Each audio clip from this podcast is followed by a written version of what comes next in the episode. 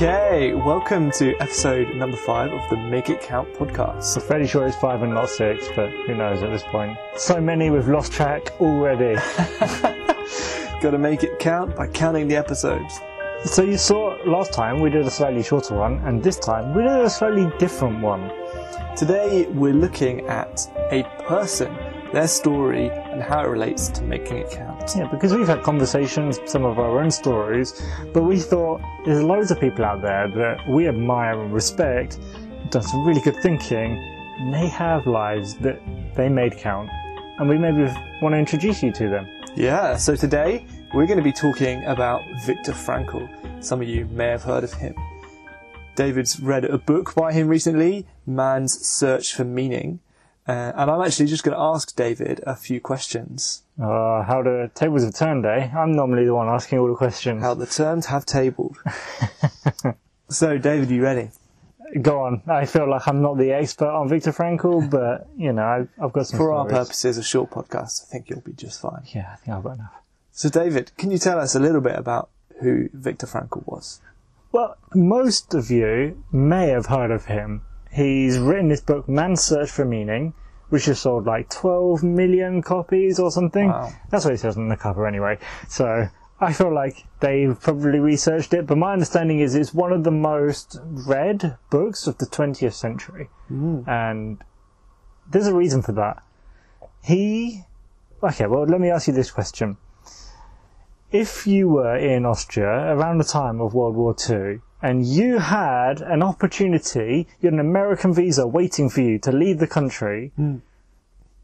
what would you say to the person that decided not to accept that American visa? Why on earth did you not take that opportunity? Yeah. And this guy didn't. So this guy, he's Viktor Frankl, we, as we talked about, I think. And he had a, a visa to go to the US. All he had to do, he had an invita- invitation to immigration. Yeah. All he had to do was go along Wow. and collect it. He'd got these ideas that he was researching. It's his brainchild, the thing that he loved to study. He was going to go and have an opportunity safe in the US to study that. And he said, well, he ended up not taking it. But he, on this moment, the way he talks about it is that I just didn't know whether I should or I shouldn't. My parents couldn't come.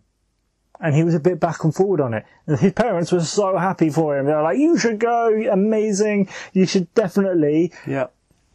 take this opportunity.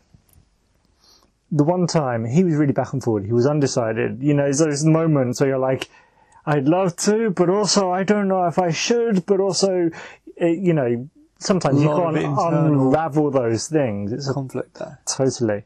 And he comes home one day and there's a bit of marble on the table.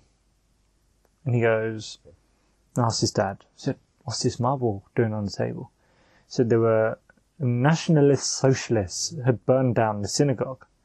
And this was a bit of marble from the tablets that had the Ten Commandments scrawled upon them. And he goes, which one of the Ten Commandments is this?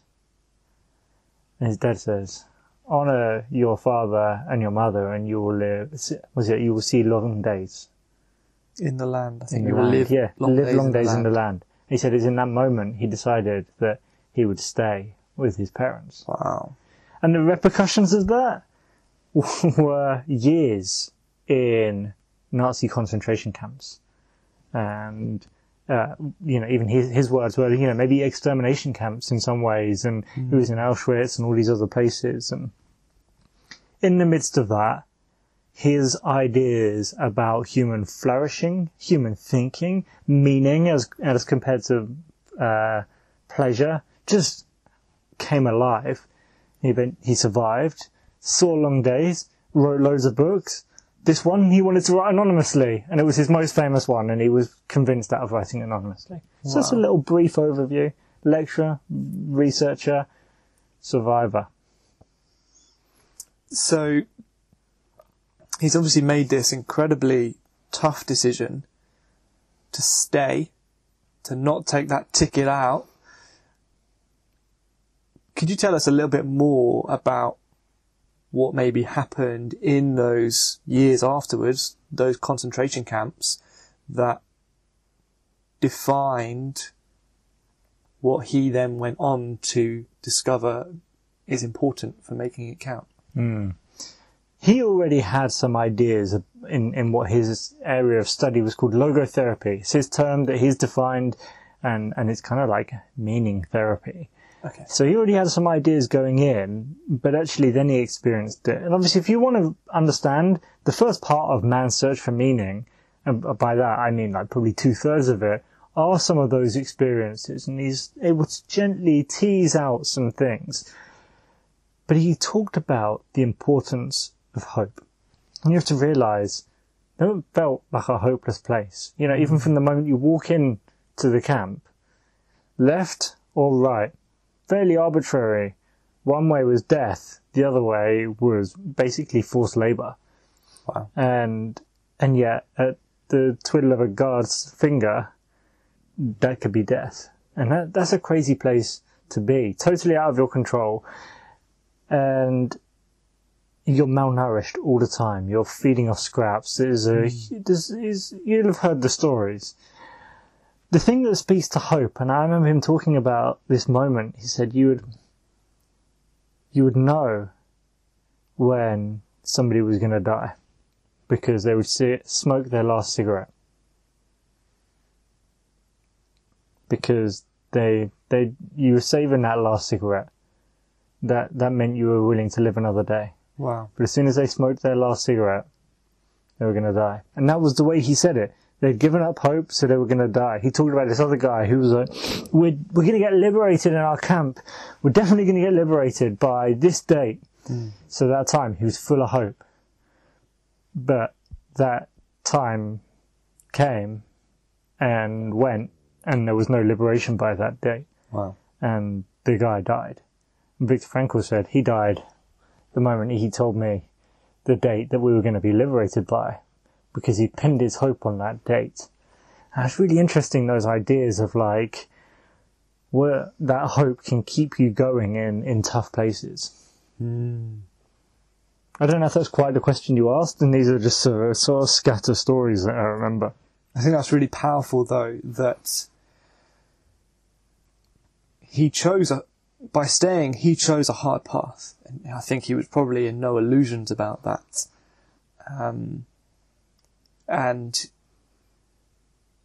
you're saying as people enter the camp at the whim of a guard, they either die that day or they get to live on for another day. But there were other people who had gone to the, let's say, the right hand side. They're in the camp forced labour. But actually, in a sense, they chose the day that they died because that was the day that they gave up hope. Um, that's really powerful. That's quite stark as well. What else did he have to say that maybe can help us to find what is it that we can keep our hope in, or um, where where do we put our hope? I mean, one of the things that was really interesting, he said, in his entire time there, and I think there were several years, that there were only two suicides. I say only two. Two is in some ways too many. But he talked about one guy and how he was able to help reframe the idea of suicide for him. And that the instead of asking, what has life got left for me? And it'd be easy to ask that question in that situation. You've been imprisoned in these concentration camps for how many years? You're separated from your family. Your family may be dead. You've had your your life turned up. You've got no belongings. Hmm. You, everything. What is there left for me? And he said, let's invert that question and go, what is life asking of me? And for this guy, this hmm. one guy, he'd written some books and he was the only one that could complete them. You know, some important books and I can't remember exactly what he said. His son had escaped, uh, out of, um, well, basically escaped, he was safe.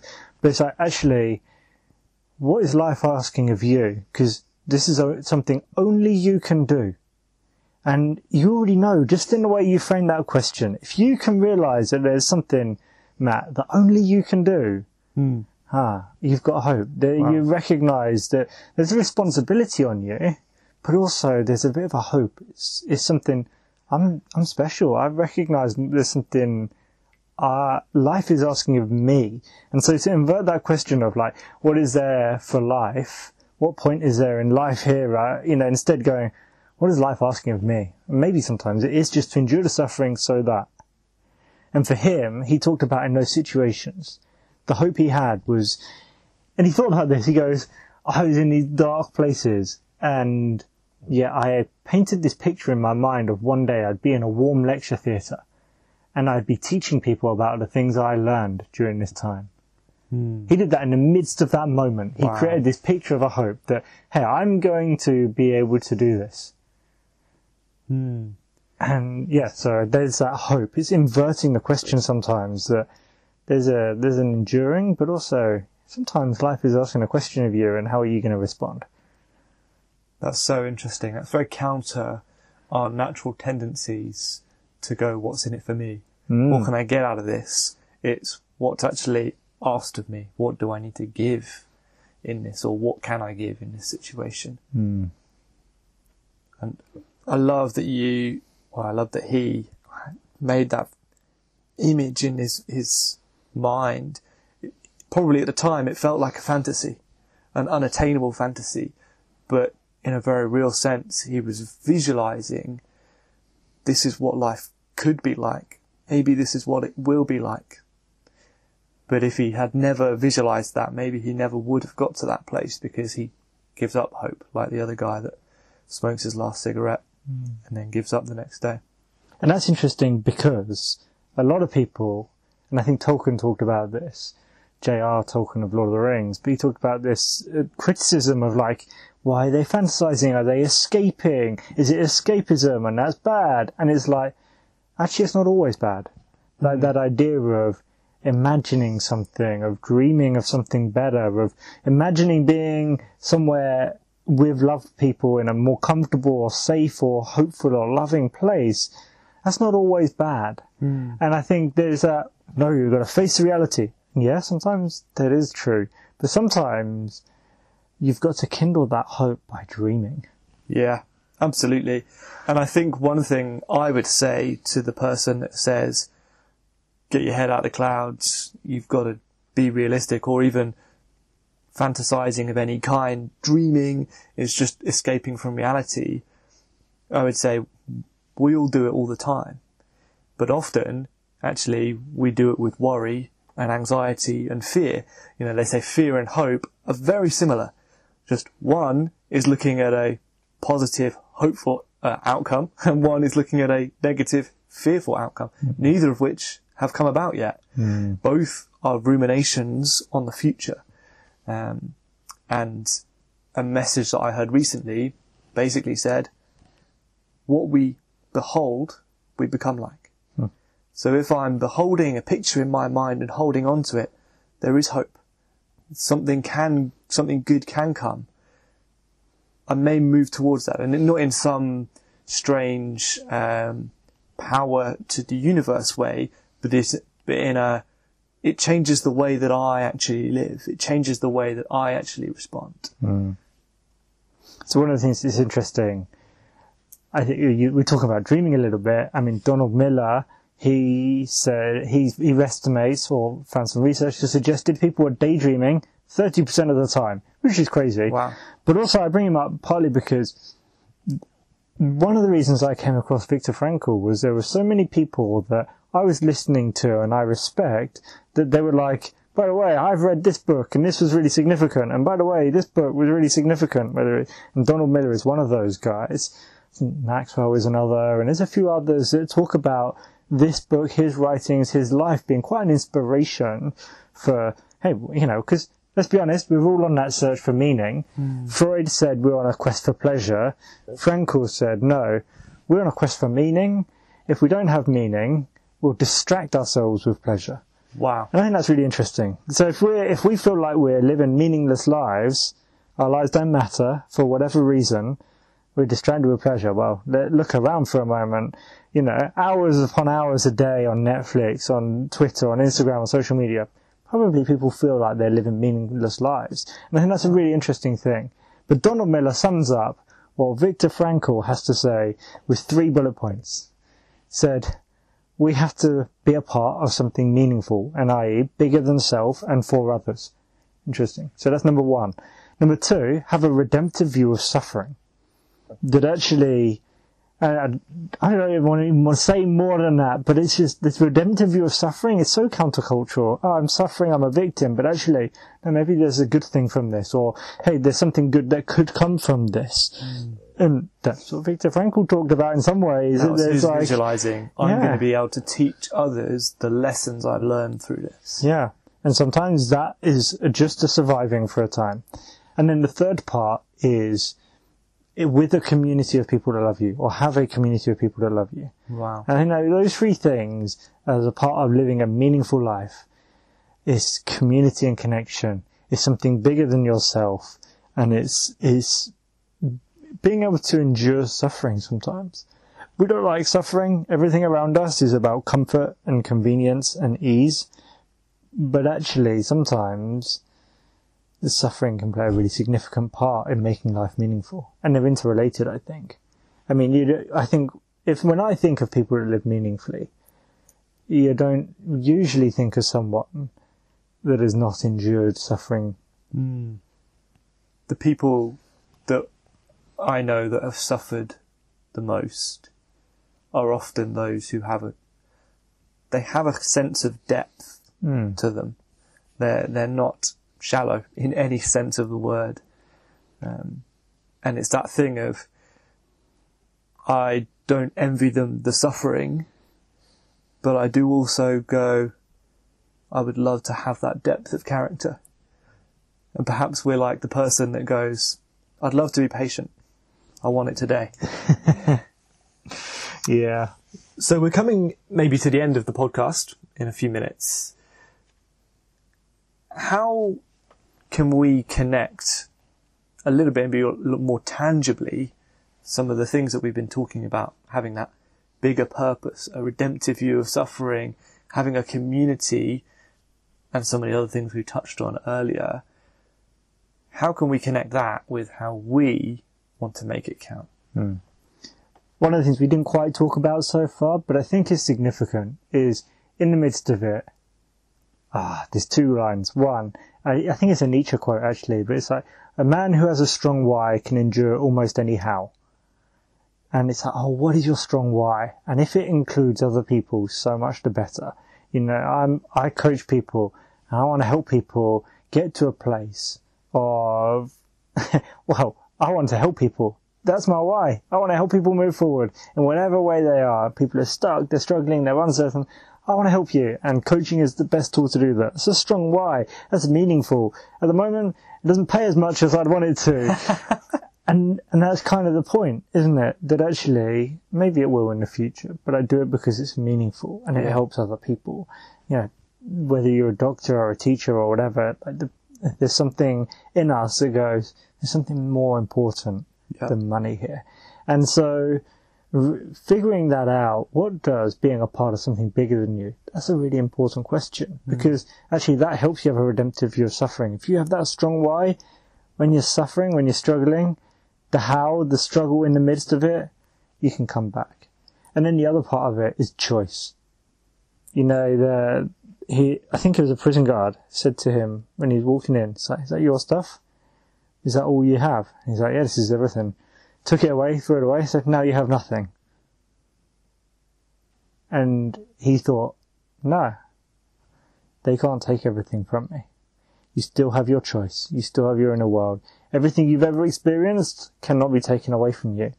And, and there's, there are things deep inside us that we can hold on to that even in the most crushing environments, you still have a choice on how you're going to respond, how you're going to think, how you're going to dream. And I, I think there's a hope in that. And I would just, yeah, he, he made it count. He lived through some of the worst stuff that we would hope nobody ever would live through again. And sadly, there probably are people living through that today. And, and yet he didn't give up hope. And I think the fact that this has sold so many copies, it's so well read as a book, I think it speaks to that desire for us to step out of this existential vacuum and into meaning and living a life that matters. Because we want to make it count. That's why we're talking about him. And by we, I mean me. I've just basically been talking for however long we were going. It's been a great episode. Thank you so much, David, for introducing us to Viktor Frankl, some of his ideas, his life story, and how that can make us get closer to making it count. I think, in a word, or in a sentence, what would you like people to go away and think about, or actually go and do on the back of this episode? And I'll ask the question to you in a minute because you've done a lot of listening and maybe there's something significant. But what my maybe challenge to people who listen to this would be is to chase meaning, not pleasure. Wow. That's a great, great summary. I would say find a group of people who you can chase meaning with. Hmm. Oh, I like that. You went further than I did. Good.